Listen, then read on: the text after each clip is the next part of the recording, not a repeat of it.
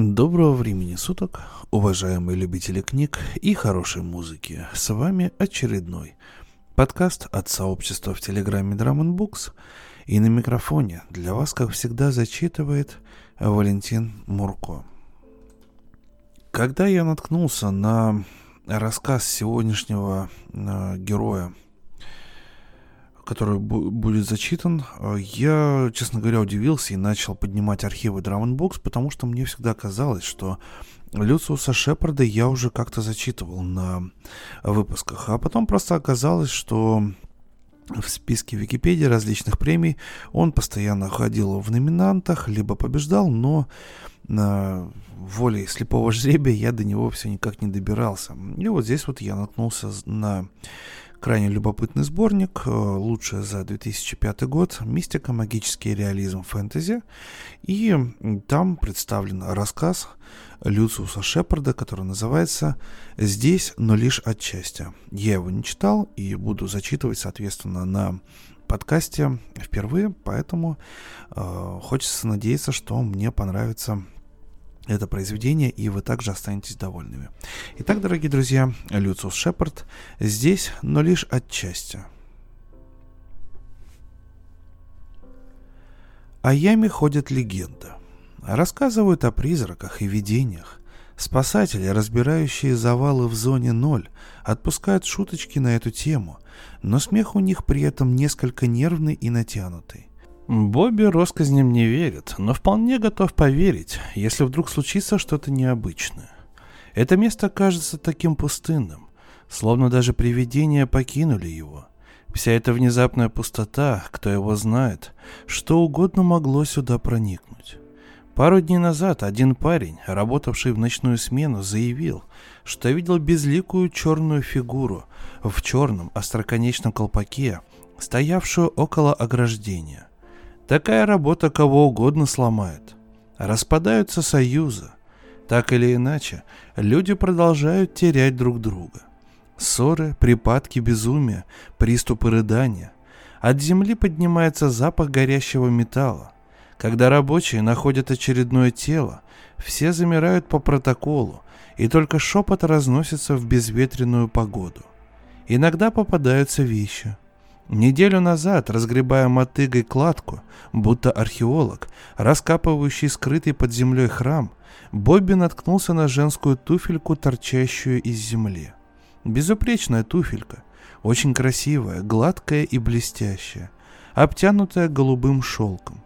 Он потянулся за ней и понял, она не застряла, а лежит сверху, только оторванная половина туфли, слегка обгоревшая по краю. И теперь иногда, стоит ему закрыть глаза, он видит эту туфельку. Хорошо, что он не женат. Уверен, он еще не созрел для таких отношений. Как-то вечером Бобби вместе с Мазуриком и Пинео сидят на балке у края ямы и перекусывают, когда включается свет. Вид ямы в лучах прожекторов им противен, словно кадр из фильма «Секретные материалы». Работы по спасению инопланетного корабля под раскаленными до бела лампами. От них идет пар. Уцелевший кусок остова северной башни отливает серебром и выглядит чужим, как обломок космического аппарата. Все трое молчат немного, а потом Мазурик опять заводится насчет того, что Джейсон Джиамби собирается подписать контракт с Янкис. А вы слышали его интервью с Уорнером Вулфом? Он же просто свихнулся. Как только народ начнет его крыть, так он сразу же хвост и подожмет, как щенок. У парня явно будут проблемы. Пинео с этим не согласен, и Мазурик спрашивает Бобби, что он об этом думает. «Да Бобби же ни черта не смыслит в бейсболе!» Отзывается Пинео. «Наш малый болельщик Джетс!» Мазурик, мужик под 50, с крепкой шеей, с лицом, будто сконструированным из сцепленных между собой квадратов бледных мускул, фыркает. «Джетс, полный отстой. Они обязательно попадут в финал», — весело заявляет Бобби. Мазурик комкает вощеную бумагу, в которую завернут его бутерброд. «Да они в первом же круге загнутся, как всегда». «Все же болеть за них интереснее, чем за Янкис», — настаивает Бобби. «Янкис слишком хорошо организована, чтобы за них болеть». Слишком хорошо организованы, чтобы за них болеть? Мазурок пялится на него. Да ты и впрямь кретин, знаешь об этом? Так и есть, я кретин. Да шел бы ты опять в свою школу, сынок. Какого хрена ты здесь делаешь? Эй, Карл, полегче, остынь. Пинео, нервный, худой, подвижный, с черными кудрями под каской, касается плеча Мазурока, и Мазурок резко отталкивает его руку. Грубая кожа на его скулах натянулась от злости, складки на шее побелели. «Зачем ты здесь? Вынюхиваешься, чтобы написать свою чертову диссертацию?» Он обращается к Бобби. «Корчишь из себя туриста?» Бобби смотрит на яблоко, которое держит в руке. Оно слишком блестящее, чтобы быть съедобным. «Просто разбираю, вот и все. Ты же знаешь». Мазура косится в сторону, а затем опускает голову и дико мотает головой. «Ладно», — произносит он приглушенным голосом. «Да, черт, ладно». В полночь после окончания смены они вместе идут в «Голубую леди». Бобби никак не может понять, почему они втроем все еще продолжают там околачиваться. Может, из-за того, что однажды они пришли в этот бар после работы и хорошо провели там время, и поэтому каждый вечер возвращаются сюда в надежде, что им снова будет хорошо, как в тот раз. Сразу идти домой невозможно, нужно снять напряжение. Жена Мазурика плевать хотела на их привычку. Каждый раз звонит в бар и вопит по телефону. Пинео просто поругался со своей подружкой. Сосед Бобби по квартире улыбается ему при встрече, но его улыбка выдает беспокойство. Он будто боится, что Бобби принесет какую-нибудь заразу из эпицентра, что, впрочем, может так и есть. Когда он в первый день поработал в зоне 0, то вернулся домой с кашлем и небольшой температурой, и еще подумал тогда, что, наверное, подцепил что-то в зоне. А теперь он или стал невосприимчив к инфекциям, или наоборот, все это время болен и просто не обращает внимания. Они входят. Две проститутки за столиком у двери окидывают их взглядами и продолжают чтение какой-то желтой газетенки. Роман, седовласый толстяк-бармен, придав лицу почтительное выражение, произносит «Привет, парни!» и сразу же наливает им пиво и чего-то покрепче.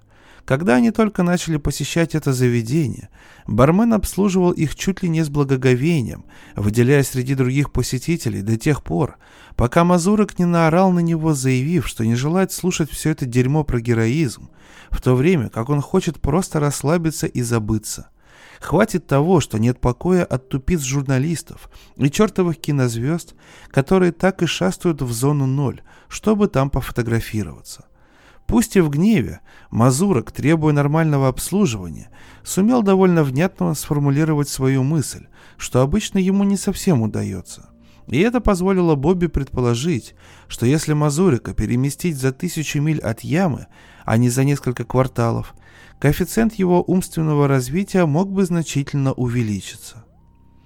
Стройная брюнетка в деловом костюме снова сидит с краю барной стойки, под голубым неоновым силуэтом танцующей девушки.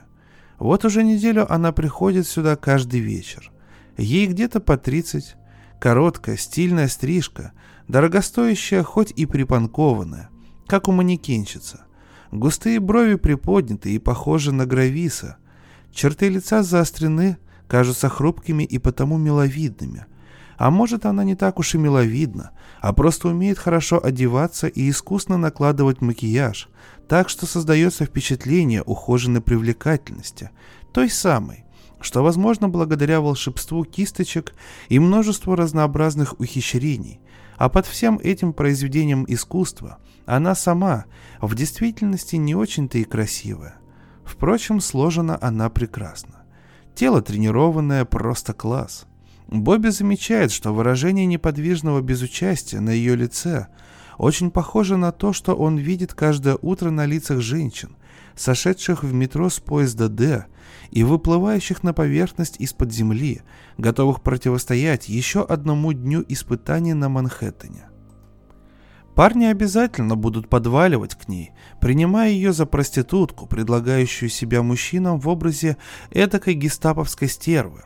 Ведь некоторые ищут именно такую женщину, чтобы использовать ее и унизить, так отомстив той, что ежедневно с 9 до 5 превращает их жизнь в ад. Но брюнетка обычно говорит им что-то такое, что они сразу же от нее отваливают. Бобби и Пинео каждый раз пытаются отгадать, что же она им говорит. В этот вечер после пары стаканчиков Бобби подходит к ней и садится рядом. Она благоухает дорогими духами. Это аромат какого-то экзотического цветка или плода, который он мог видеть только на картинках в журнале.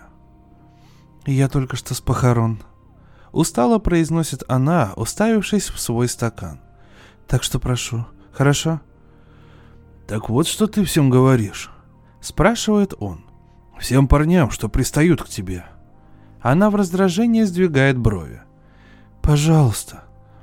«Нет, в самом деле, я сейчас уйду, просто я только хотел узнать, что ты обычно всем говоришь». Она не отвечает. «Это? Да?» «Это не совсем ложь». Ее глаза выглядят пугающе, темные прожилки на тусклых радужных оболочках выделяются чрезвычайно. «Я это придумала, но ведь в сущности так оно и есть». «Значит, ты это говоришь, я прав. Всем и каждому».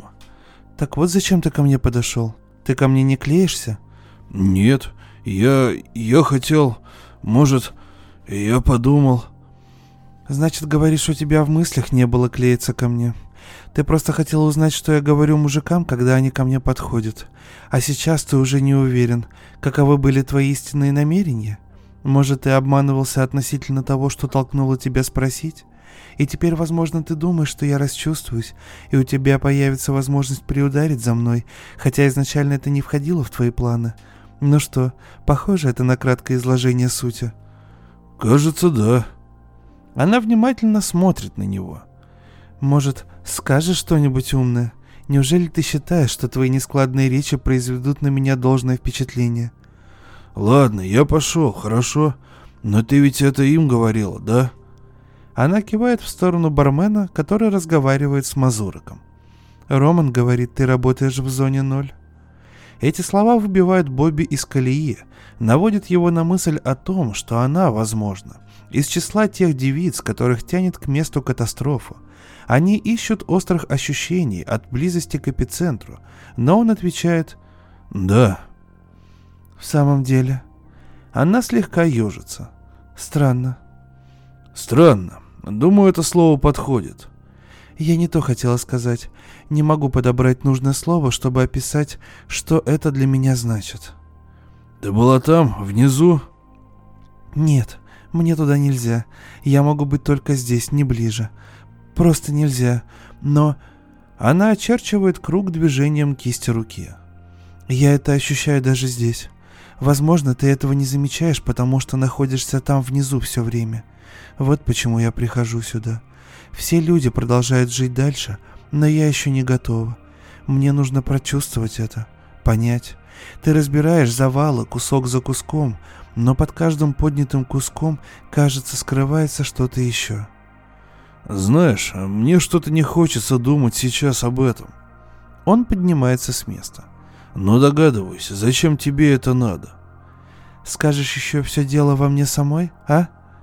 «Да, возможно», — говорит Бобби и отходит от нее. «Старик, она все еще смотрит на тебя», — говорит Пинео Бобби, когда тот усаживается рядом с ним. «Зачем ты вернулся? Ты же мог ее поиметь».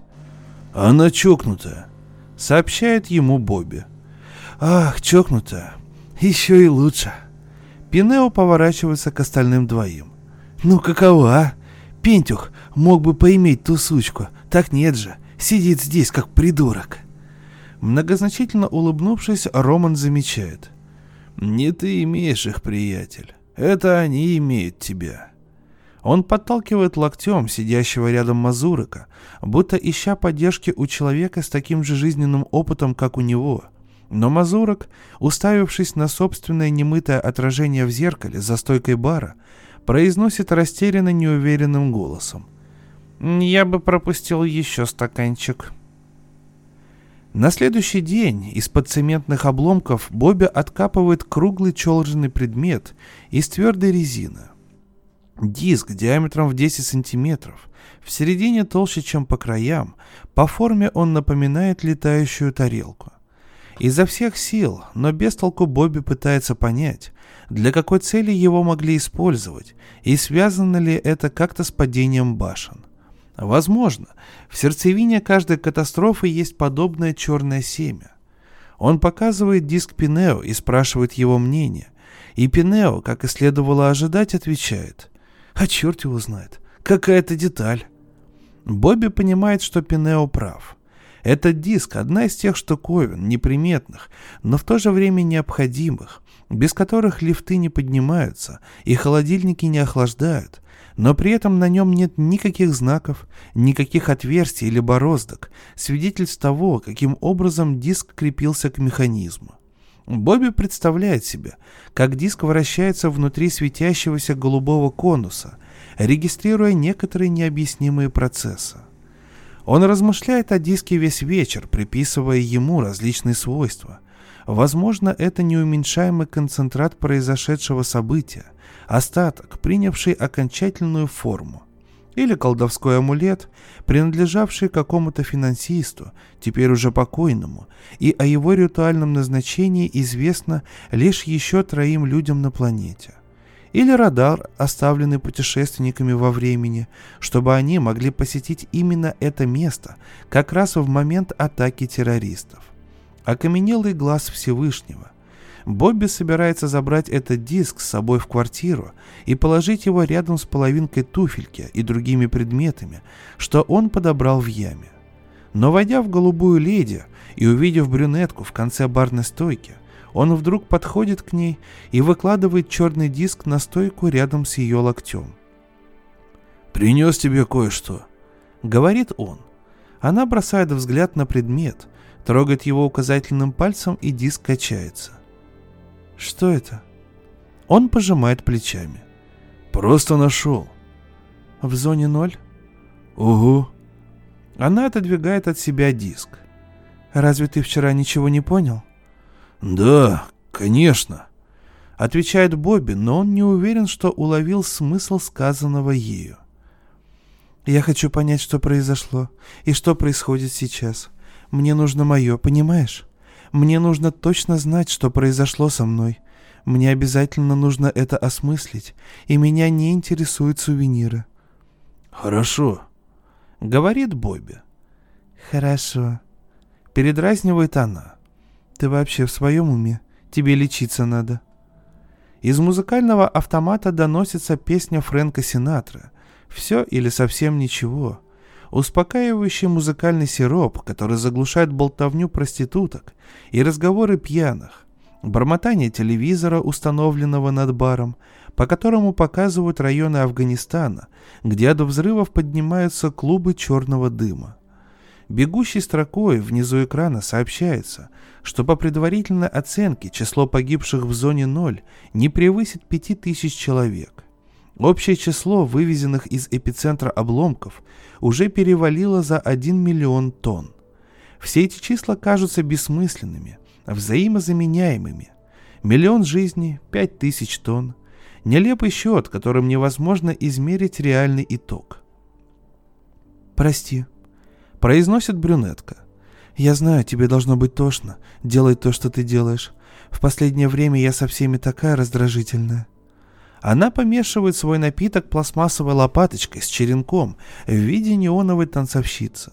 На лице брюнетки, искусно сохраняющем невозмутимость, маски из тонального крема, румян и теней, только глаза кажутся живыми, женственными. «Как тебя зовут?» – спрашивает он. Она откровенно разглядывает его. «Я слишком стара для тебя». «А сколько тебе лет? Мне 23». «Неважно, сколько тебе лет. Сколько мне лет. Я мыслями гораздо старше тебя. Разве ты не видишь? Не чувствуешь разницу? Даже если бы мне было 23, я все равно была бы стара для тебя». «Я просто хотел узнать, как тебя зовут». «Алисия». Она отчетливо произносит свое имя, даже слегка утрируя. Именно так, должно быть, продавщица называет цену покупателю, которому она явно не по карману. «Бобби», — представляется он, — Учусь в аспирантуре, в Колумбийском университете, но сейчас взял академку. Но это же глупо, сердито произносит она. Невероятно глупо, просто нелепо. Зачем тебе это надо? Хочу понять, что с нами происходит. Зачем? Не знаю, просто хочу. Ты ведь приходишь сюда, чтобы что-то понять, и я тоже хочу понять это. Кто знает, может, то, что мы сейчас с тобой разговариваем, тоже часть того, что необходимо понять. Боже правый. Она возводит глаза к потолку. Он, оказывается, романтик. Ты по-прежнему считаешь, что я к тебе пристаю? Будь на твоем месте кто-то другой, я бы сказала, что пристаешь. Но ты, думаю, ты и сам не знаешь, чего хочешь. А ты? Сидишь здесь каждый вечер, рассказываешь парням о том, что только что вернулась с похорон, горюешь о чем-то, а сама толком даже не можешь сказать о чем. Она дергает головой, и он принимает этот жест за желание уклониться от удара, заставить его сейчас же замолчать. И почему-то на ум приходит, как он иногда ведет себя в метро, когда девушка, которую он долго рассматривал, встречается с ним взглядом, и он притворяется, что смотрит на что-то совсем другое. Она молчит некоторое время и, наконец, произносит. «У нас с тобой секса не получится. Хочу, чтобы ты это себе уяснил». «Хорошо». «Это твоя точка зрения на все случаи жизни? Хорошо?» «Вроде да». «Вроде да». Она обхватывает пальцами стакан, но не пьет. «Ну что ж, возможно, для одного вечера мы достигли достаточного взаимопонимания. Как по-твоему?» Бобби кладет в карман резиновый диск и собирается уходить. «Чем ты зарабатываешь на жизнь?» Следует тяжкий вздох. «Работаю в брокерской фирме. А теперь, может, сделаем перерыв? Пожалуйста». «Я все равно собирался домой», — отвечает Бобби. Резиновый диск занимает свое место в верхнем ящике комода Бобби, расположившись между половинкой голубой туфельки и расплавленной каплей металла, возможно, служившей прежде запонкой. Диск пополняет собой собрание находок: кусочки ткани, шелк, шерсть, хлопок, расплющенная авторучка, несколько сантиметров коричневой кожи, болтающейся на бесформенной пряжке, застегнутая булавка, некогда крепившаяся к брошке. Когда он смотрит на эти предметы, в груди у него возникает ощущение подозрительной пустоты, как будто эти несколько граммов в действительности вытесняют равное количество его самого. Больше всего ранит туфелька. Ее изуродованная красота оказывает на него сильнейшее воздействие. Иногда он просто боится до нее дотрагиваться. Приняв душ, он ложится в своей спальне, не включая свет, и думая об Алисе. Представляет себе, как она перебирает пачки денег, запечатанные в оберточную бумагу. Даже имя ее звучит как шелест денег, хрустящих новеньких банкнот. Он все думает, как ему с ней быть. Она совсем не в его вкусе, но, может, она права, он и впрямь обманывается относительно своих намерений. В памяти всплывают образы девушек, с которыми он встречался. Нежные, мягкие, очень женственные. Но все же острый язык и строгость Алисии ему нравятся. Возможно, он ищет некоторого разнообразия. А может, он, как многие в этом городе, стал похож на подопытную крысу под воздействием кокаина или электрического тока. В голове что-то замкнуло, и мозг посылает нелогичные сигналы. Тем не менее, ему хочется с ней поговорить. Более того, он уверен, ему хочется отвести душу, рассказать об эпицентре, о реликвиях в ящике его комода. Объяснить, что это не сувениры на память. Они – гвоздики, на которые он развешивает все, о чем приходится забывать всякий раз, когда надо идти на работу. Они доказательства чего-то, что он прежде считал полной абстракцией, того, что было слишком сложно выразить словами, и только теперь он осознает, что это всего лишь то обстоятельство, что он остался в живых. И это обстоятельство, говорит он себе, наверное, и есть именно то, что необходимо осмыслить Алисе. Мало того, что Пинео доставал Бобби накануне, он продолжает насмехаться над ним весь следующий день, отпуская колкости в адрес Алисе. Его болезненная раздражительность прорывается гневными нотками. Он то и дело называет Алисию сучкой-калькулятором. Бобби ждет, что Мазурок вот-вот присоединится к их разговорам, но, похоже, тот выбыл из их негласного союза, уйдя в себя. Он сосредоточенно, с воловьим упорством работает и молча ест. Когда Бобби высказывает предположение, что ему, наверное, стоит с кем-нибудь посоветоваться, он рассчитывает своим замечанием воспламенить, пробудить присущую Мазуроку свирепость. Тот невнятно бормочет что-то насчет того, что, скорее всего, он поговорит со священником.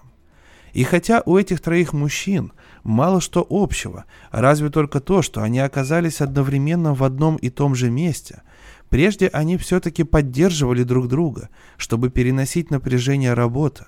Но теперь Бобби ковыряется в земле, которая превращается в грязь под холодным проливным дождем, и чувствует себя одиноко перед угрозой, разлитой в воздухе. Все вокруг выглядит чужим, враждебным.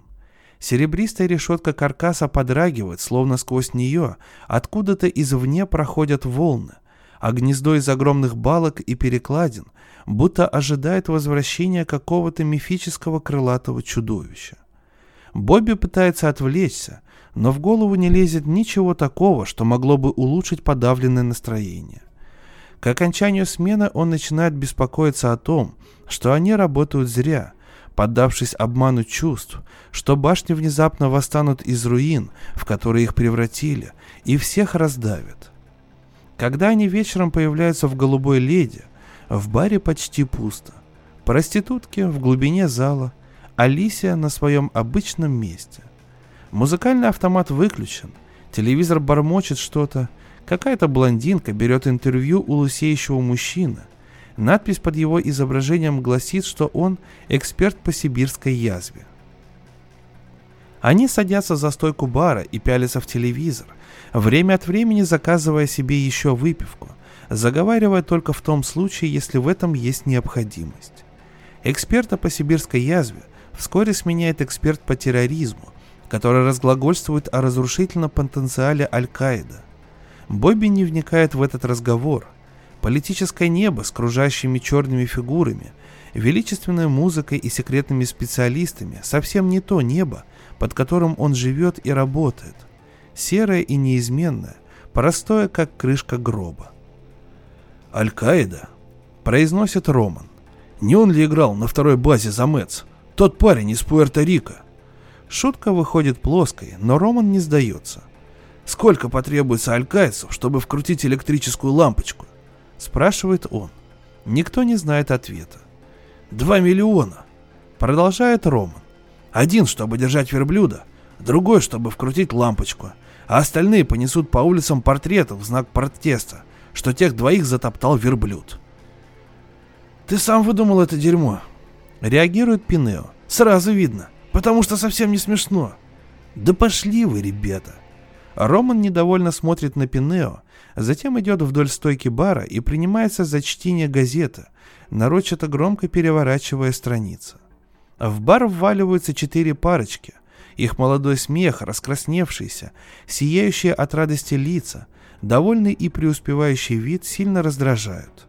Пока они суетятся, кто-то сдвигает столы, кто-то обнимается, а одна из вошедших женщин настойчиво спрашивает у Романа, есть ли у него Лилит. Бобби выскальзывает из внезапно возникшей вокруг него суматохи и подсаживается к Алисе. Она косится на него, но никак не реагирует, и Бобби, который большую часть дня провел в размышлениях, о чем бы ей рассказать, не решается заговорить, остановленный ее мрачным видом. Он принимает ее же позу. Голова опущена, в руке стакан. И так они сидят, словно двое людей, отягощенные общей проблемой. Она закидывает нога на ногу, и он замечает, что она сбросила туфельку. Вид ее стройной лодыжки и ступни в чулке вызывает в нем давно забытое ощущение тайного удовольствия.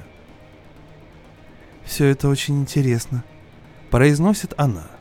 «Нам надо бы почаще так». «Я думал, тебе не хочется разговаривать». «Если ты намерен сидеть здесь, глупо было бы не разговаривать». Все, о чем он собирался ей рассказать, вдруг вылетает из головы. «Ну, как прошел день?» Спрашивает она с такой интонацией, с какой обычно мамочки справляются у своих милых чад, и когда он мямлит, что все как всегда, произносит: «Мы как будто женаты, причем так давно, что уже отпала потребность в словесном общении. Все, что остается, сидеть здесь и обмениваться колебаниями». «Ладно, было хреново», — говорит он, разозлившись в ответ на ее насмешку. «Вообще-то хреново всегда, но сегодня особенно». И тогда он начинает отводить душу. Он рассказывает ей о себе, о Пинео, о Мазурике, как они объединились, словно в дозоре, заключив безоговорочно неформальный союз, чтобы каким-то образом прикрывать друг друга от воздействия сил, которые они не понимали или боялись признавать. И вот теперь этот союз распался. Слишком велико испытание находиться в эпицентре. Запах смерти, ужасающее скопление душ, скрытых кошмаров, подземные гаражи с разбитыми, заброшенными машинами, белыми от бетонной пыли, тлеющие под землей пожары и мрак, преследующий повсюду, словно работаешь в Мордоре. Пепел и скорбь. Спустя какое-то время начинаешь думать, что это место превращает тебя в привидение.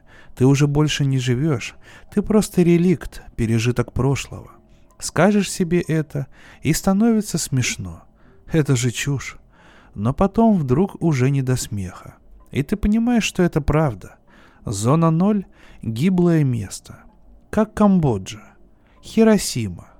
Уже вовсю обсуждают, что построить на этом месте, но это же безумие. Все равно, что построить Макдональдс в Дахау. Кому там еда полезет в горло? Люди говорят, надо сделать это побыстрее, чтобы доказать террористам, что нас это не обломало. Но делать вид, что нас это не обломало. О чем мы говорим? Эй, еще как обломало. Надо подождать со строительством. Подождать до тех пор, пока люди не смогут находиться там и не чувствовать при этом боль от того, что остались живы. Иначе, что бы там ни построили, все будет наполнено этим чувством.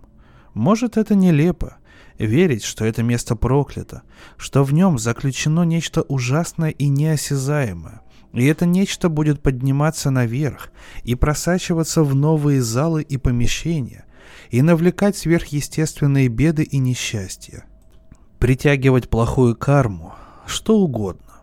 Но когда находишься посреди этого ада, кромешного, невозможно не верить в это. Бобби рассказывает все это, не глядя на Алисию, торопливо и озабоченно.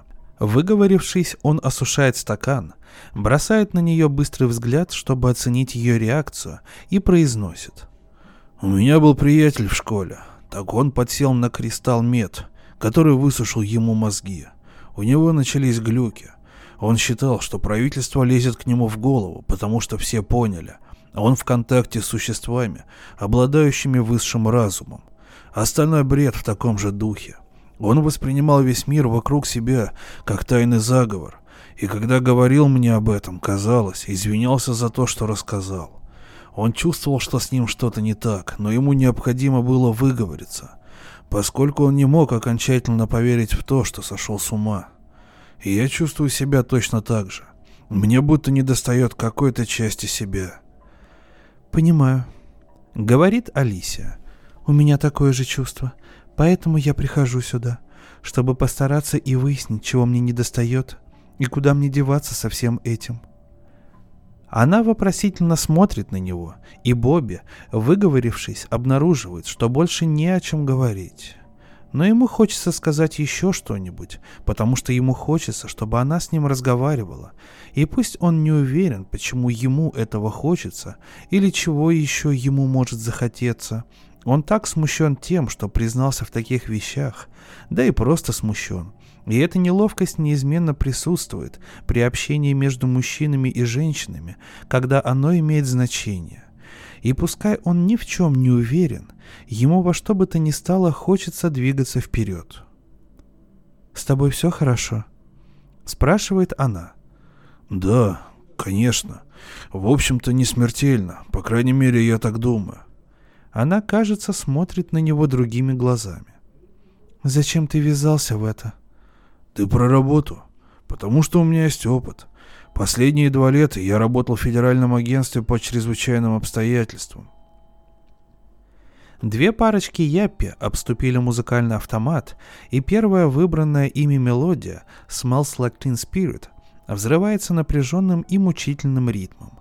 Пинео начинает пританцовывать, сидя на высоком стуле у бара. Тело его извивается, раскачиваясь взад-вперед, кулаки прижаты к груди. Он явно передразнивает этих 4, насмехаясь над ними. Застывший в задумчивости над своим бурбоном мазурок похож на поседевшего толстого тролля, который превратился в камень.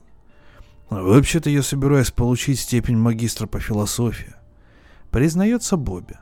«Подходящее образование я только недавно оценил». Он говорит это в шутку, но Алисия расценивает его слова совсем иначе. Глаза ее наполняются слезами. Она поворачивается к нему на стуле, прижимается коленом к его бедру и кладет руку ему на запястье. «Я боюсь», — говорит она. «Думаешь, все дело в этом? В обычном страхе? В обычной неспособности справиться?» Он не вполне уверен, что правильно понял ее, но произносит «Может быть, в этом». Она обхватывает его руками и прячет лицо ему в шею, и это так естественно, как нечто само собой разумеющееся. Он даже глазом не успевает моргнуть. Рука его тянется к ее талии. Ему хочется повернуться, чтобы обнять крепче, но он боится ее спугнуть. И пока они так сидят, прижавшись, он чувствует неуверенность, смутно представляя, что делать дальше. Под ладонью бьется ее сердце. Кожей он ощущает тепло ее дыхания. Сочленение ребрышек, приятный изгиб бедра, близость груди, чуть выше кончика большого пальца. Все такое необычное и дышащее страстью одновременно и пугает, и притягивает его. В душу его закрадывается сомнение относительно их психического здоровья. Что это? Способ лечения или просто безумие? Кто они? 2 очень разных человека, которые вышли на новый для них обоих уровень отношений, или эмоционально опустошенные люди, которые даже говорят о разных вещах и по ошибке приняли легкое сексуальное влечение за момент истины, и насколько отличаются эти 2 состояния. Она привлекает его ближе к себе. Ее правое колено скользит между его ног, необутая ступня утыкается ему в пояс. Алисия что-то шепчет, но он не разбирает что. Наверное, слова обещания. Губы ее легко касаются его щеки, затем она отстраняется и выдавливает из себя улыбку, которую он принимает за сожаление. «Не понимаю», — говорит она. «У меня такое чувство». Она качает головой, будто отгоняя неподходящую мысль. «Какое?» Она подносит руку к лицу и вертит ею, пока говорит.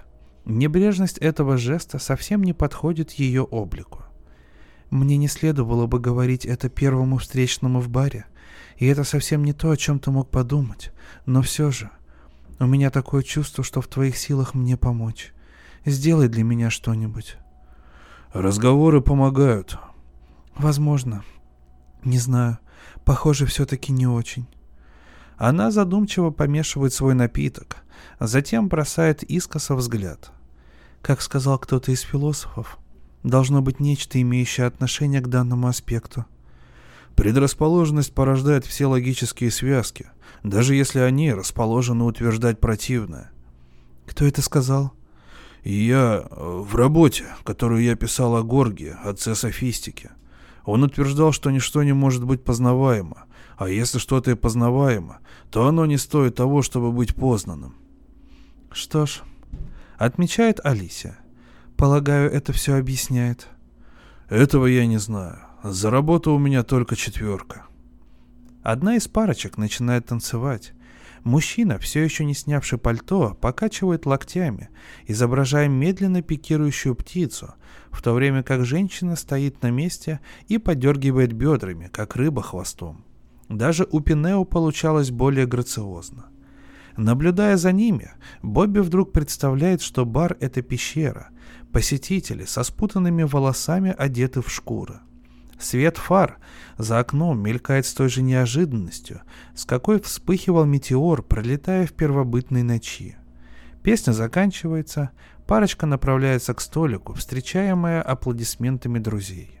Но когда из динамиков вырывается гитарный риф, хендриксовская версия «All Along the Watchtower» Дилана, они снова начинают танцевать, и остальные пары присоединяются к ним со стаканами в руках. Женщины трясут волосами, покачивают грудями, мужчины двигают бедрами им навстречу. Неотесанные дикари под кайфом. Обстановка бара более не устраивает Бобби. Его переполняет смятение, от которого никуда не деться. Он съеживается от шума веселой болтовни, и вдруг его пронзает убежденность, что такая реакция ему не свойственна. Это маленький человечек, видящий все в черном свете, сидит у него между лопатками, вонзив когти ему в позвоночник. Он сложил свои уродливые крылья и управляет им, как марионеткой. Когда Бобби встает, Алисия тянется к нему и сжимает его руку. «Увидимся завтра». «Непременно», — отвечает он, сомневаясь в душе, что увидит ее снова. Он уверен, она придет домой и отчитает себя за то, что позволила настолько сблизиться с ним, допустила непредвиденное проникновение в свою безупречную жизнь, нацеленную на успех. Она перестанет приходить сюда и найдет спасение в занятиях на вечерних курсах делового общения, которые позволят ей добавить еще одну строчку в свое резюме. И лишь однажды, воскресным днем, по прошествии нескольких недель, воспоминания о нем вдохновит ее на достижение оргазма при помощи вибратора на батарейке. Он ищет в кошельке пятерку, чаевые для Романа, и ловит на себе взгляд Пинео, полный неприкрытой враждебности. И именно так смотрит на тебя самый заклятый враг перед тем, как вставить пару патронов в свою винтовку. Пинео задерживает свой двуствольный взгляд на несколько мгновений, затем отворачивается и погружается в глубокие раздумья над кружкой пива, втянув шею, опустив голову. Кажется, его, как и Мазурека, околдовали, и он тоже окаменел. Бобби просыпается за несколько минут до начала смены. Он звонит на работу, предупреждает о том, что опоздает, затем снова ложится и созерцает огромное оранжево-коричневое пятно после протечки, превратившее потолок в карту местности. Что-то происходит между ним и Алисией. Все так нелепо. Они ведь не собираются спать друг с другом, это очевидно. И не потому, что она так сказала. Ему трудно представить себе, как он идет к ней домой, где все обставлено по высшему классу. Все эти дорогостоящие игрушки из The Sharper Image, изысканная посуда из Pottery Barn, или вообразить, что она здесь у него в этой дыре. К тому же никто из них не испытывает такой уж насущной потребности, ради чего стоило бы снять номер в гостинице. Это же глупо, обременительно. Они просто впустую тратят время. Морочат голову друг другу, а все дело в том, что души у них искорежены. Она грустит из-за того, что пьет, чтобы ей было грустно, потому что боится. То, чего она не чувствует, и есть настоящее чувство. Типичная постмодернистская манхэттенская чушь. Скорбь как форма сопричастности. И вот теперь ему во всем этом тоже отведена роль. Но то, как он с ней поступает, может оказаться еще более безнравственным. Однако у него нет ни малейшего желания докапываться до истинной причины. Это только усилило бы ощущение его порочности. Пусть лучше все идет своим чередом и просто сойдет на нет. Сейчас вообще все так странно в этом городе. Мужчины и женщины ищут невразумительного облегчения своей малопонятной вины. Вины связаны с тем, что они не изображают величественную печаль, как это делают политики, или задумчивое сочувствие, как журналисты, что их скорбь – душевное состояние, давшее трещину, но при этом люди все еще насквозь пропитаны обыденностью, их мысли заняты сексом и футболом, счетами за кабельное телевидение и гарантией занятости. И все-таки у него еще есть кое-что, о чем он, как бы то ни было, должен ей сказать. Сегодня вечером он расскажет ей все, и она сделает то, что должна. А потом всеобщее уныние, окончание спектакля в 4 действиях. Он стоит под душем целую вечность, он не спешит попасть в эпицентр и даже подумывает о том, чтобы не идти на работу вовсе. Но чувство долга, привычка и упрямство пересиливают его страх и ненависть к этому месту. Впрочем, это не ненависть и страх в чистом виде он ощущает, а синкретическое слияние этих двух чувств. Продукт алхимической реакции, для которого еще не придумали подходящего названия. Перед уходом он проверяет содержимое верхнего ящика своего комода. Реликвия – это как раз то, о чем он больше всего хотел рассказать ей, объяснить все. Пусть раньше он и думал о них что угодно, все же теперь он полагает, что эти предметы в некотором смысле сувениры, и этого надо стыдиться как симптома болезни. Но глядя на предметы, он понимает, что у этой коллекции должно быть еще какое-то предназначение, о котором он не догадывается, но если расскажет о ней Алисе, то тем самым все прояснится. Он выбирает половинку туфельки, единственно правильный выбор, в самом деле. Это единственный предмет, обладающий достаточной убедительностью, чтобы передать его чувства. Он сует туфельку в карман куртки и проходит в гостиную, где сосед по квартире смотрит мультяшный канал. Его голова возвышается над спинкой дивана. «Что, проспал?» — спрашивает сосед. «Немного», — отвечает Бобби, устремив взор к яркому экрану, внимая дурацким голосам и сожалея о том, что не может остаться и узнать, каким образом Скуби-Ду и Шеги удалось перехитрить болотного зверя. «Увидимся». Незадолго до окончания смены он вдруг испытывает приступ безумия. Ему кажется, что если он поднимет глаза, то обнаружит, как стены ямы выросли до высоты небоскреба, и из всего неба он увидит лишь крошечный круг и в нем пылающие облака. Даже потом, идя с Мазуриком и Пинео по холодным, промозглым улицам, вслушиваясь в автомобильные сигналы, которые в разнобой несутся издалека, словно звуки авангардистских духовых инструментов, он почти убеждает себя в том, что так могло произойти. Яма могла стать глубже, да и сам он мог уменьшиться. Перед этим они начали копать под только что поднятым слоем бетонной кладки, и он понимает, его паранойя и, как следствие, желание спрятаться от очевидного вызваны тем, что они обнаружили под землей. Но даже если страх его объясним, это не значит, что ничего не происходит. Невероятные вещи могут случиться в любую минуту. Теперь они все знают это. Трое мужчин молча направляются в «Голубую леди». Такое впечатление, что их ночные походы в этот бар не служат более снятию напряжения. Они стали продолжением работы, также требующим от них душевных сил. Пинео идет, засунув руки в карманы, отводя взгляд в сторону. Мазурик глядит прямо перед собой, размахивая термосом. Он похож на революционера-троцкиста, доблестного фабричного рабочего образца 1939 года. Бобби шагает между ними. От неприступного вида спутников ему не по себе, его будто с двух сторон притягивают большие магниты. Хотелось бы рвануть вперед или отстать от них, но сила притяжения не позволяет ему сделать это. Как только они заходят внутрь, он их бросает и спешит к Алисии, в конец бара. Ее лицо освещается улыбкой примерно в 25 ватт, и ему приходит в голову, что хоть она наверняка улыбается сослуживцам и родственникам ярче и белозубей, именно эта тусклая улыбка отражает подлинную меру радости, той, что осталось после нескольких лет карьерного роста и несчастной любви.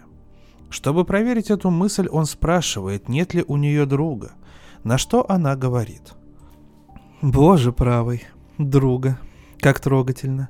Еще спроси, нет ли у меня поклонника». «У тебя есть поклонник?»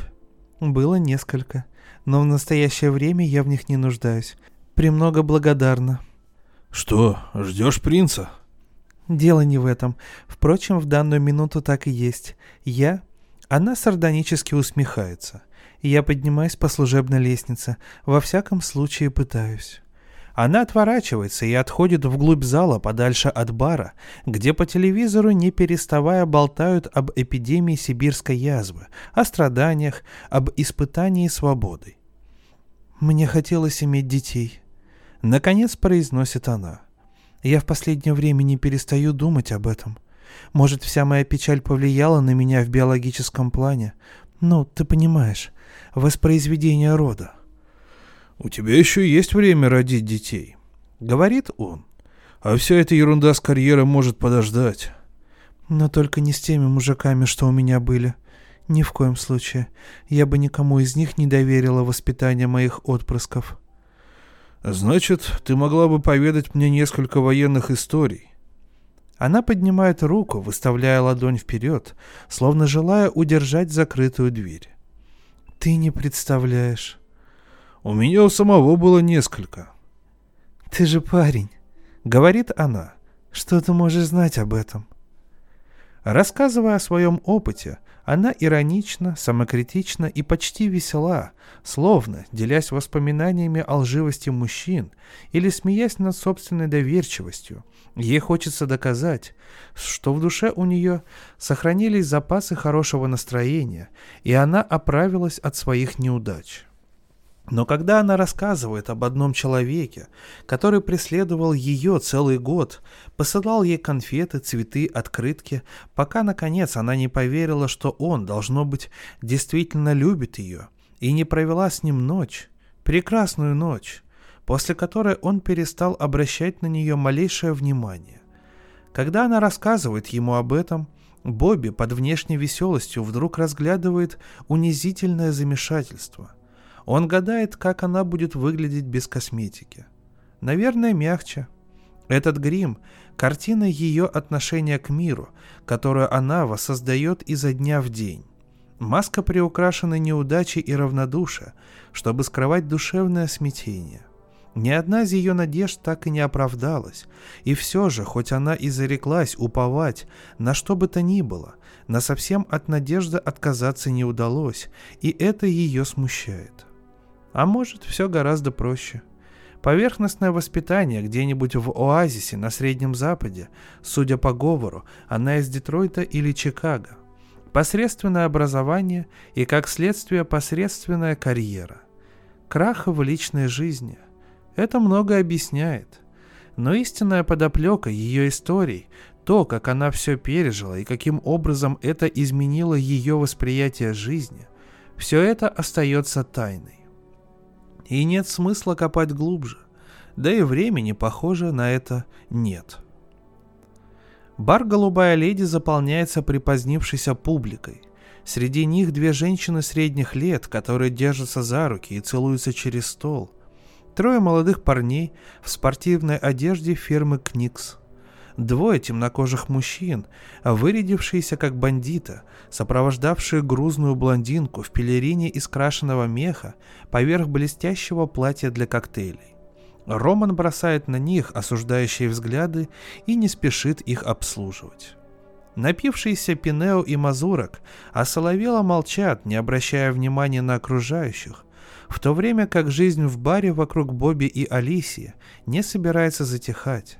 Музыкальный автомат играет старый рок. Сантану, Кингс и Спрингстина. Бобби еще не видел Алисию в таком расслабленном состоянии. Она снова скинула туфлю, сбросила пиджак, и хотя бокал в ее руке все еще полон, кажется, что она чрезмерно пьяна, словно раскрыв секреты своего прошлого, словила кайф, как после 3 порций мартини. «Вообще-то я не считаю, что все мужчины сволочи», — говорит она. «Но что касается мужчин Нью-Йорка, вполне возможно». «А что, ты с каждым из них встречалась?» «С большинством из приличных, да». «А кто в твоих глазах считается приличным?» «Наверное, слова «в твоих глазах» звучат слишком подчеркнуто, и это придает вопросу чересчур личный характер, потому что улыбка ее гаснет, и она бросает на него испуганный взгляд». Когда затихают последние аккорды «Glory Days» и между песнями возникает небольшой перерыв, она прикладывает ладонь к его щеке. внимательно смотрит ему в глаза и задает вопрос, звучащий скорее как утверждение. «Ты ведь не будешь так со мной поступать, правда?» И прежде чем Бобби успевает сообразить, что ему следует ответить, застигнутый врасплох ее приглашением, как ему кажется, ускорить события, она добавляет: «Это ужасно», и убирает руку. «Зачем ты так?» — спрашивает он. «То есть я полагал, мы ведь, собственно, не собирались с тобой вступать в близкие отношения. И я не об этом. Мне просто интересно, что на тебя нашло». «Не знаю. Прошлой ночью мне этого хотелось. Правда, как я догадываюсь, хотелось недостаточно». «Верится с трудом». Он усмехается, учитывая разницу в возрасте. «Негодяй». Она в шутку грозит ему кулаком. «Впрочем, почему бы мне не завести мальчика? Интересная мысль». «Да уж, я не из таких». «Никто не из таких, пока не встретит того, кто думает, что он как раз из таких». Она делает вид, что оценивает его. «А ты мог бы сорвать приличный куш». «Простите». Раздается позади них чей-то голос. «На что вы на это скажете?» Это парень лет 30, приятной внешности, в костюме и галстуке, сдвинутом на бок.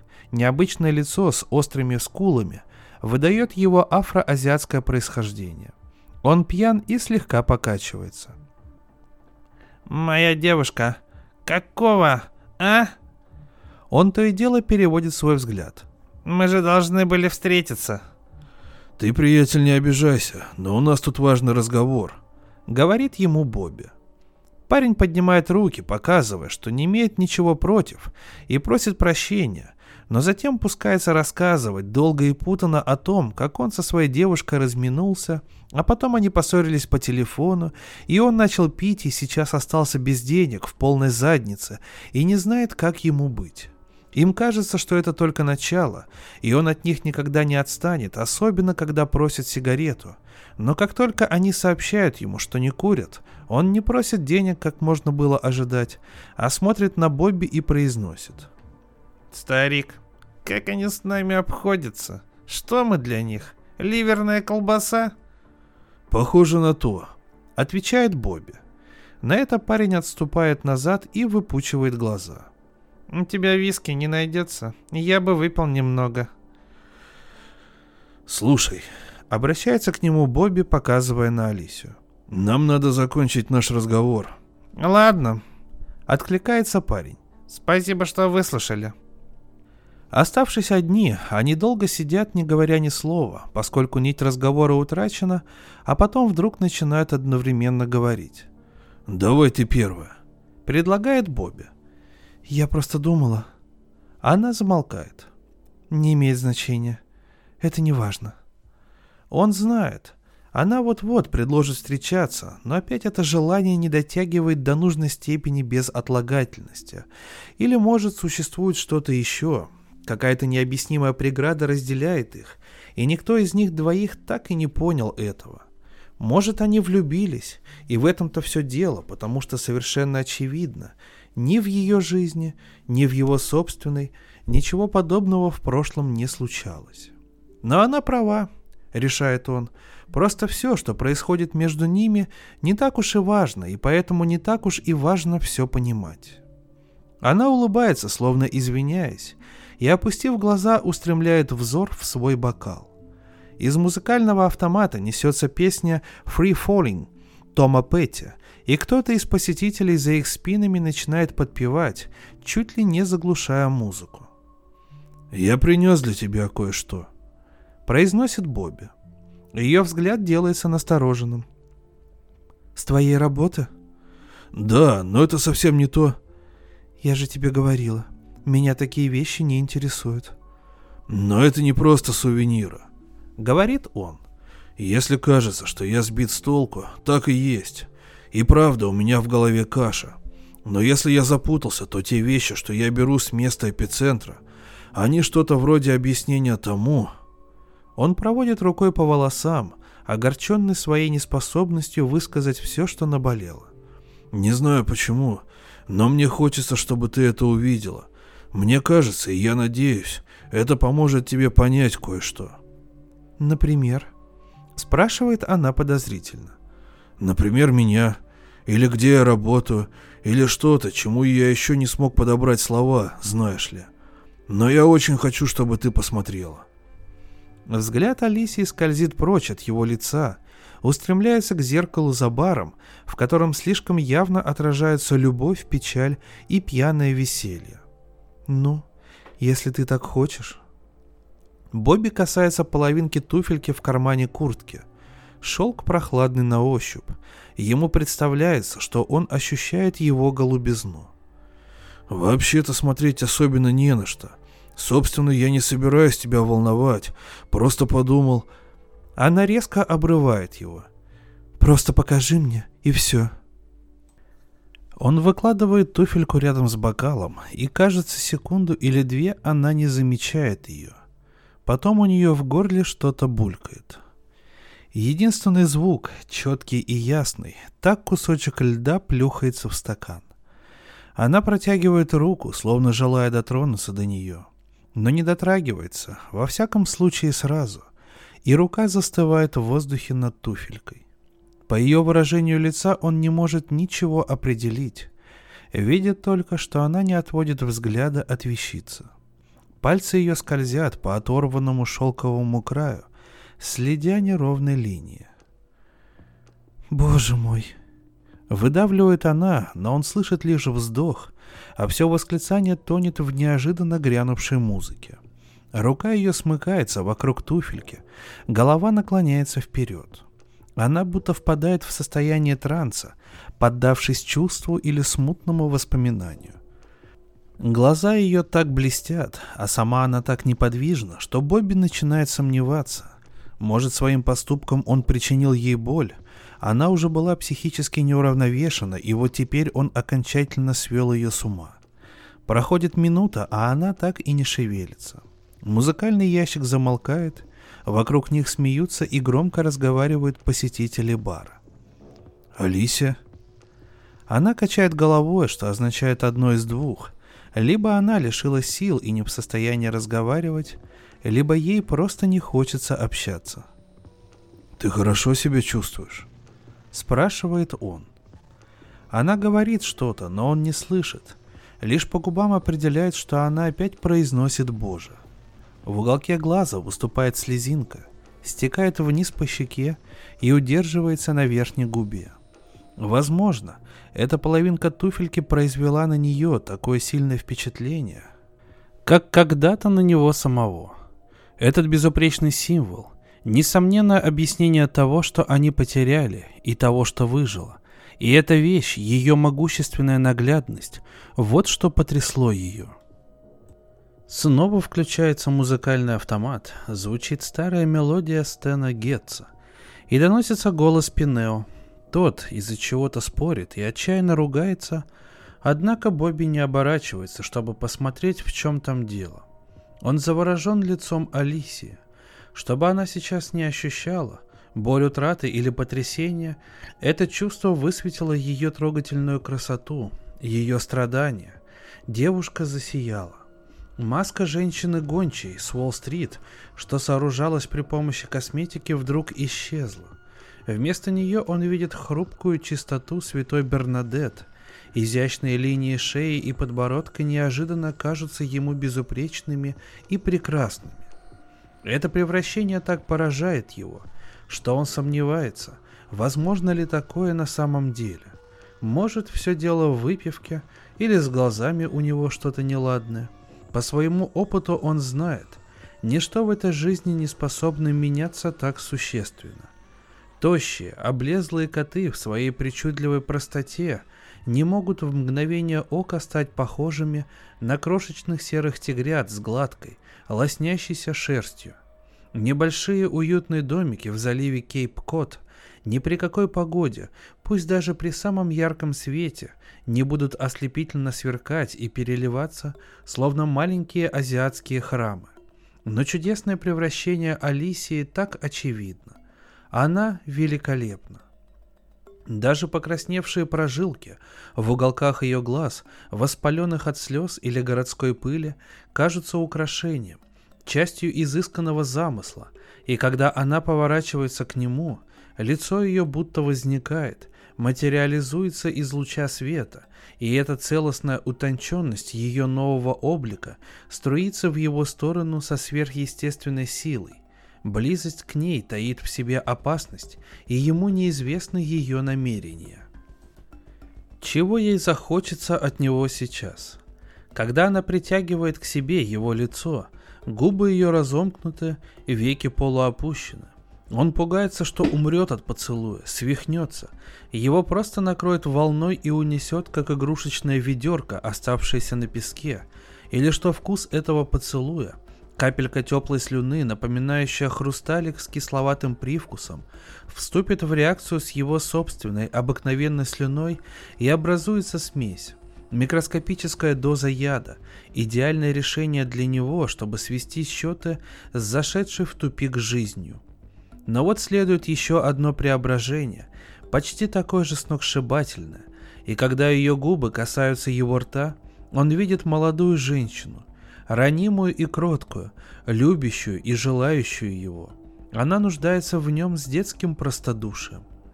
Поцелуй длится недолго, но достаточно, чтобы можно было разделить его на несколько этапов. Сперва соприкосновение, затем погружение и исследование. Языки их встречаются, дыхание смешивается, и вот, когда они достигают полной близости, так что накал страсти зашкаливает, она прерывает поцелуй и, прижавшись губами к его уху, шепчет пылко, вся дрожа. «Спасибо. Я тебе так благодарна». Затем она встает, собирает свою сумочку, свой портфель, печально улыбается и говорит: «Мне нужно идти». «Подожди». Он хватает ее, но она высвобождается. «Прости», произносит она. «Но я должна. Прямо сейчас. Прости меня». И она уходит, быстро направляясь к выходу, не оставляя ему никакой надежды на продолжение.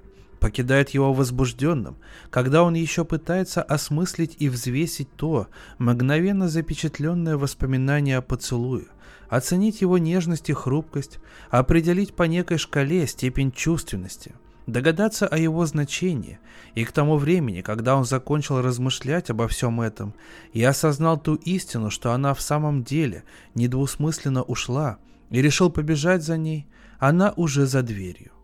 Когда он добирается до выхода и плечом распахивает дверь, Алисия уже в 25-30 футах от него.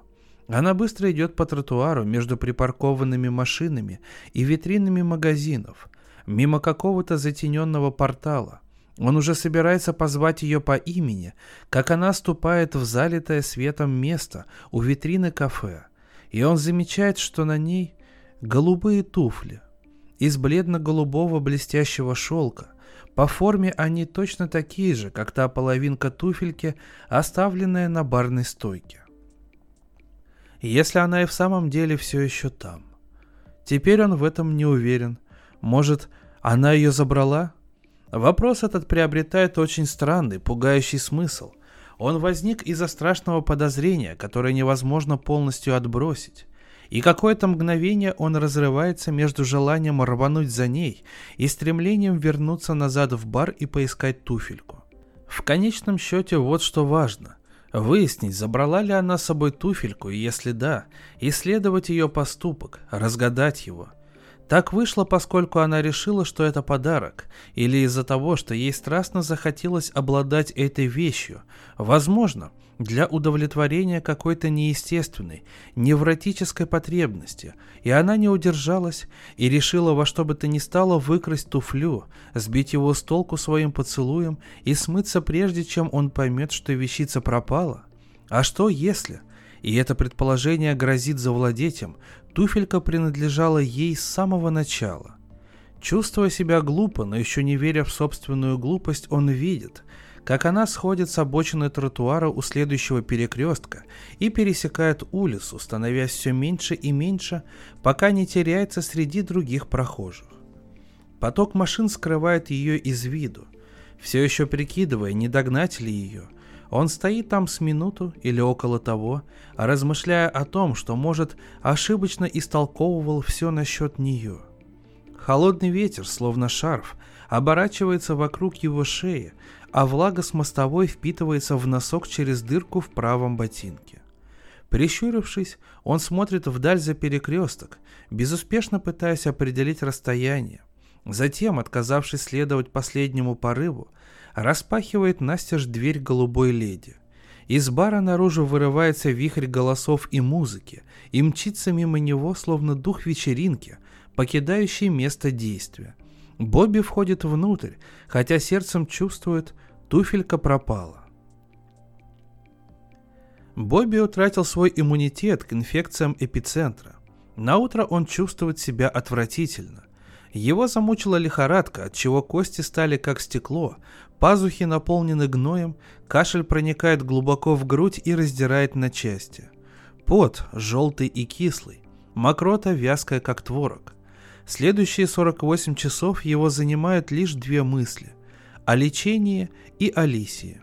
Он видит ее перед собой сквозь жар, любая мысль оплетается ею, будто молекулярной цепочкой РНК, но он не имеет сил даже начать размышлять о том, что он думает и чувствует.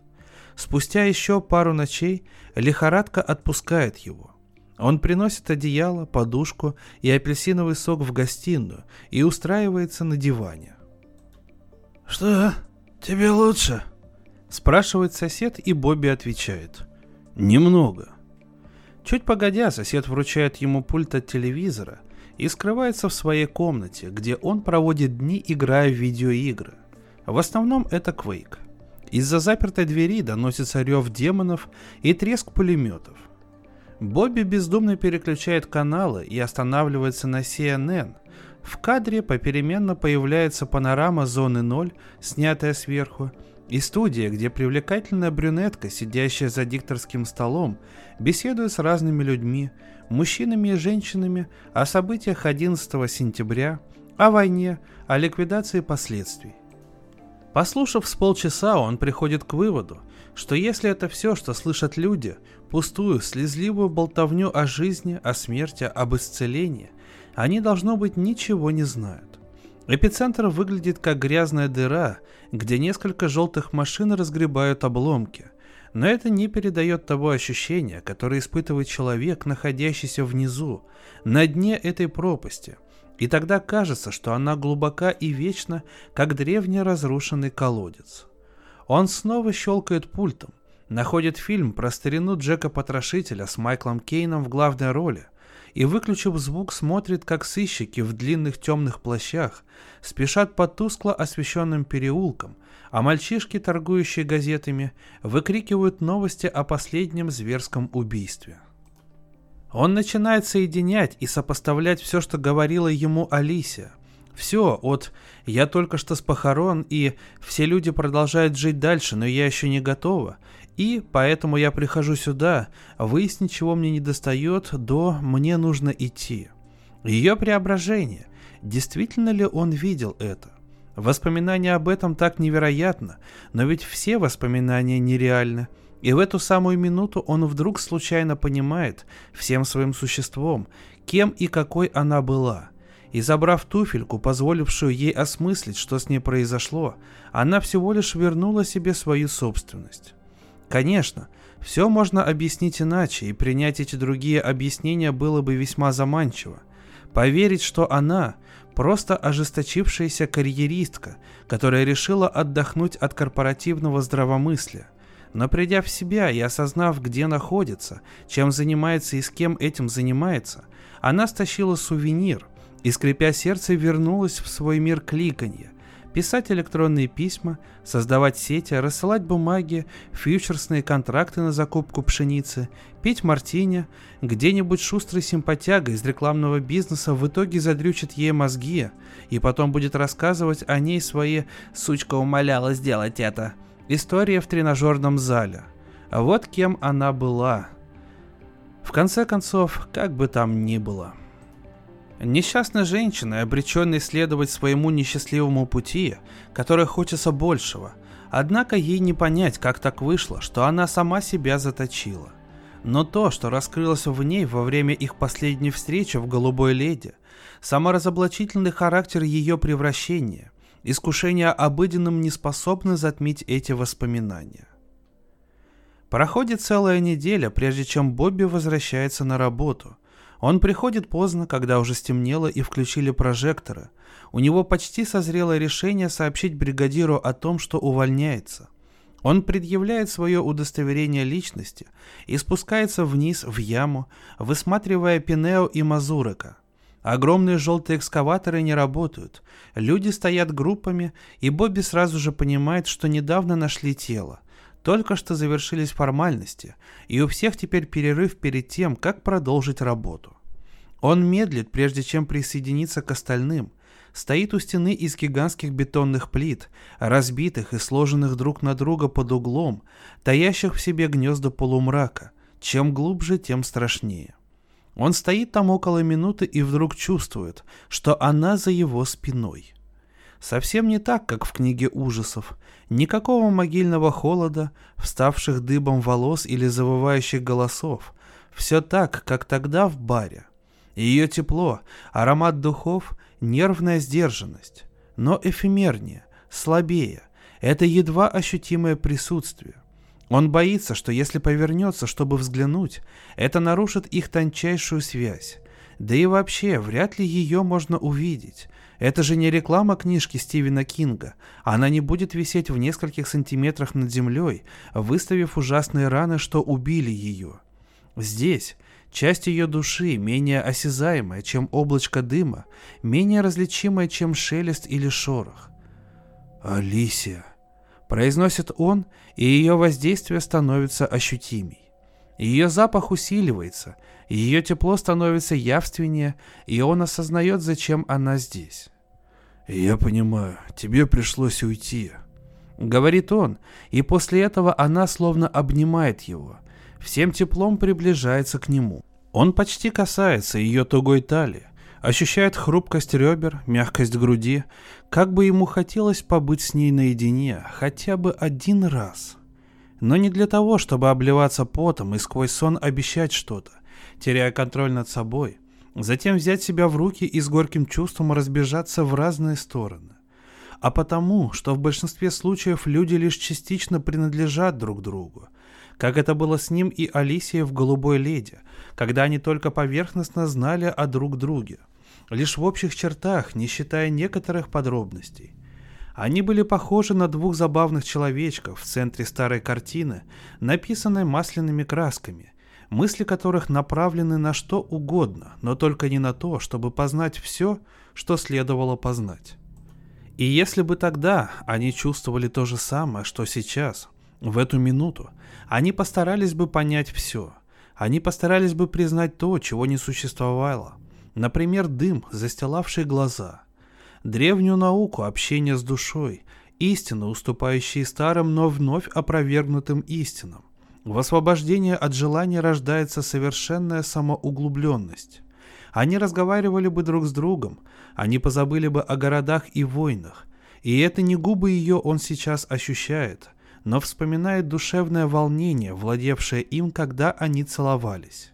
Странное сочетание замешательства и чувственности. Но на этот раз добавилось еще одно чувство, не такое пылкое.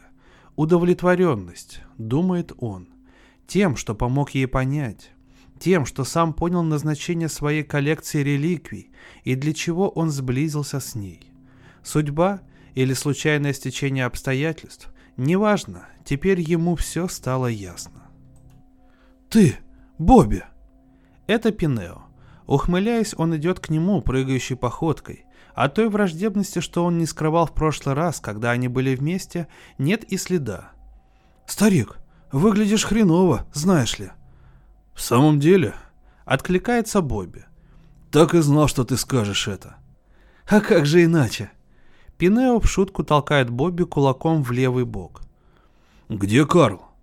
«Пошел покакать, а он ведь беспокоился о твоей заднице». «Да уж, готов поспорить». «Ладно тебе. Знаешь, у него что-то вроде отцовского чувства к тебе проснулось». Пинео сдвигает брови, изображая мазурика, передразнивая его восточноевропейский акцент. «Бобби мне как сын». «Вряд ли. Он только и делает, что говорит мне, какой я придурок». «Так это ж по-польски сын, старик. У них там старые громилы так воспитывают своих детей». Когда они начинают пересекать яму, Пинео говорит. «Не знаю, что ты сделал с сучкой-калькулятором, старик, но она в баре так больше и не появлялась. Должно быть, ты уделал ей мозги».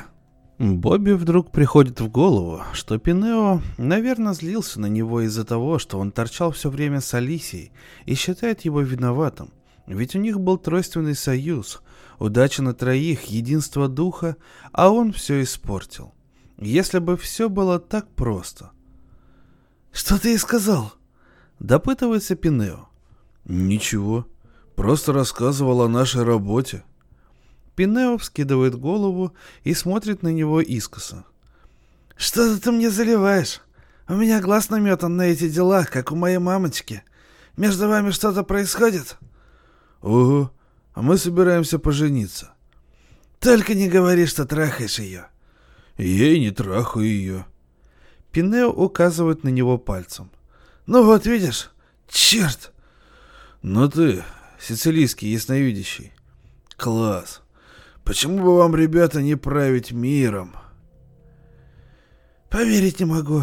Ты трахаешь эту сучку и калькулятор». Пинео смотрит наверх на небо и смеется.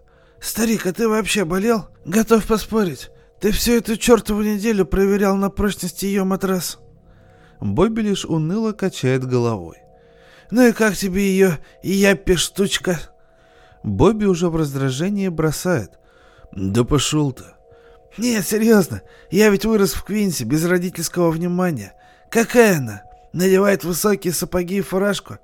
А плетка у нее есть? Хотя нет, это напоминало бы ей о работе. А она...» Один из экскаваторов запускает мотор, рычит, как тираннозавр. Земля дрожит, и Пинео приходится повысить голос, чтобы Бобби его услышал. «Она ведь сладенькая была, правда же?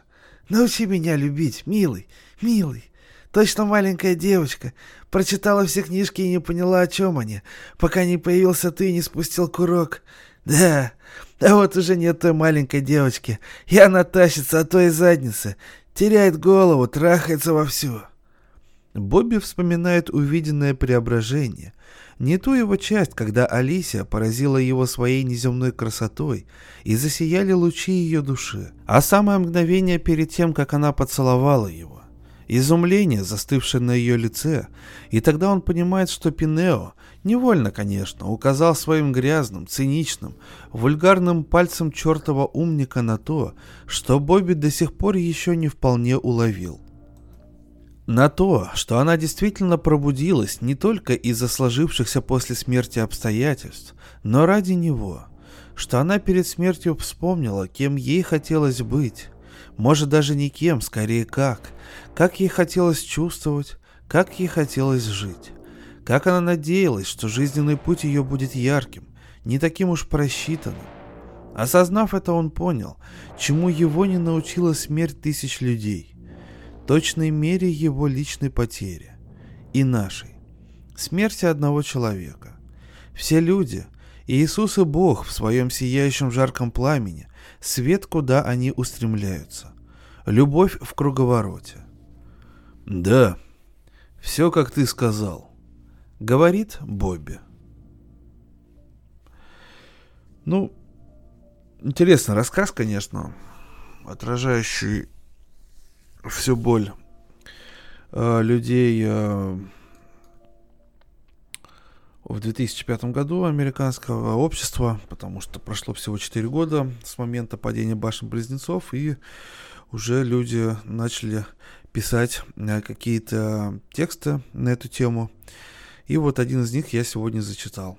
Интересный рассказ Люциуса Шепарда. Надеюсь, что он вам понравился. А с вами на микрофоне, как всегда, был Валентин Мурко, сообщество в Телеграме Dramanbox. И если вам понравился этот выпуск, то можете поддержать его рублем. Ссылочки на номер карты и на Donate Alert, как всегда, есть в описании. Огромное спасибо и до новых встреч, дорогие слушатели.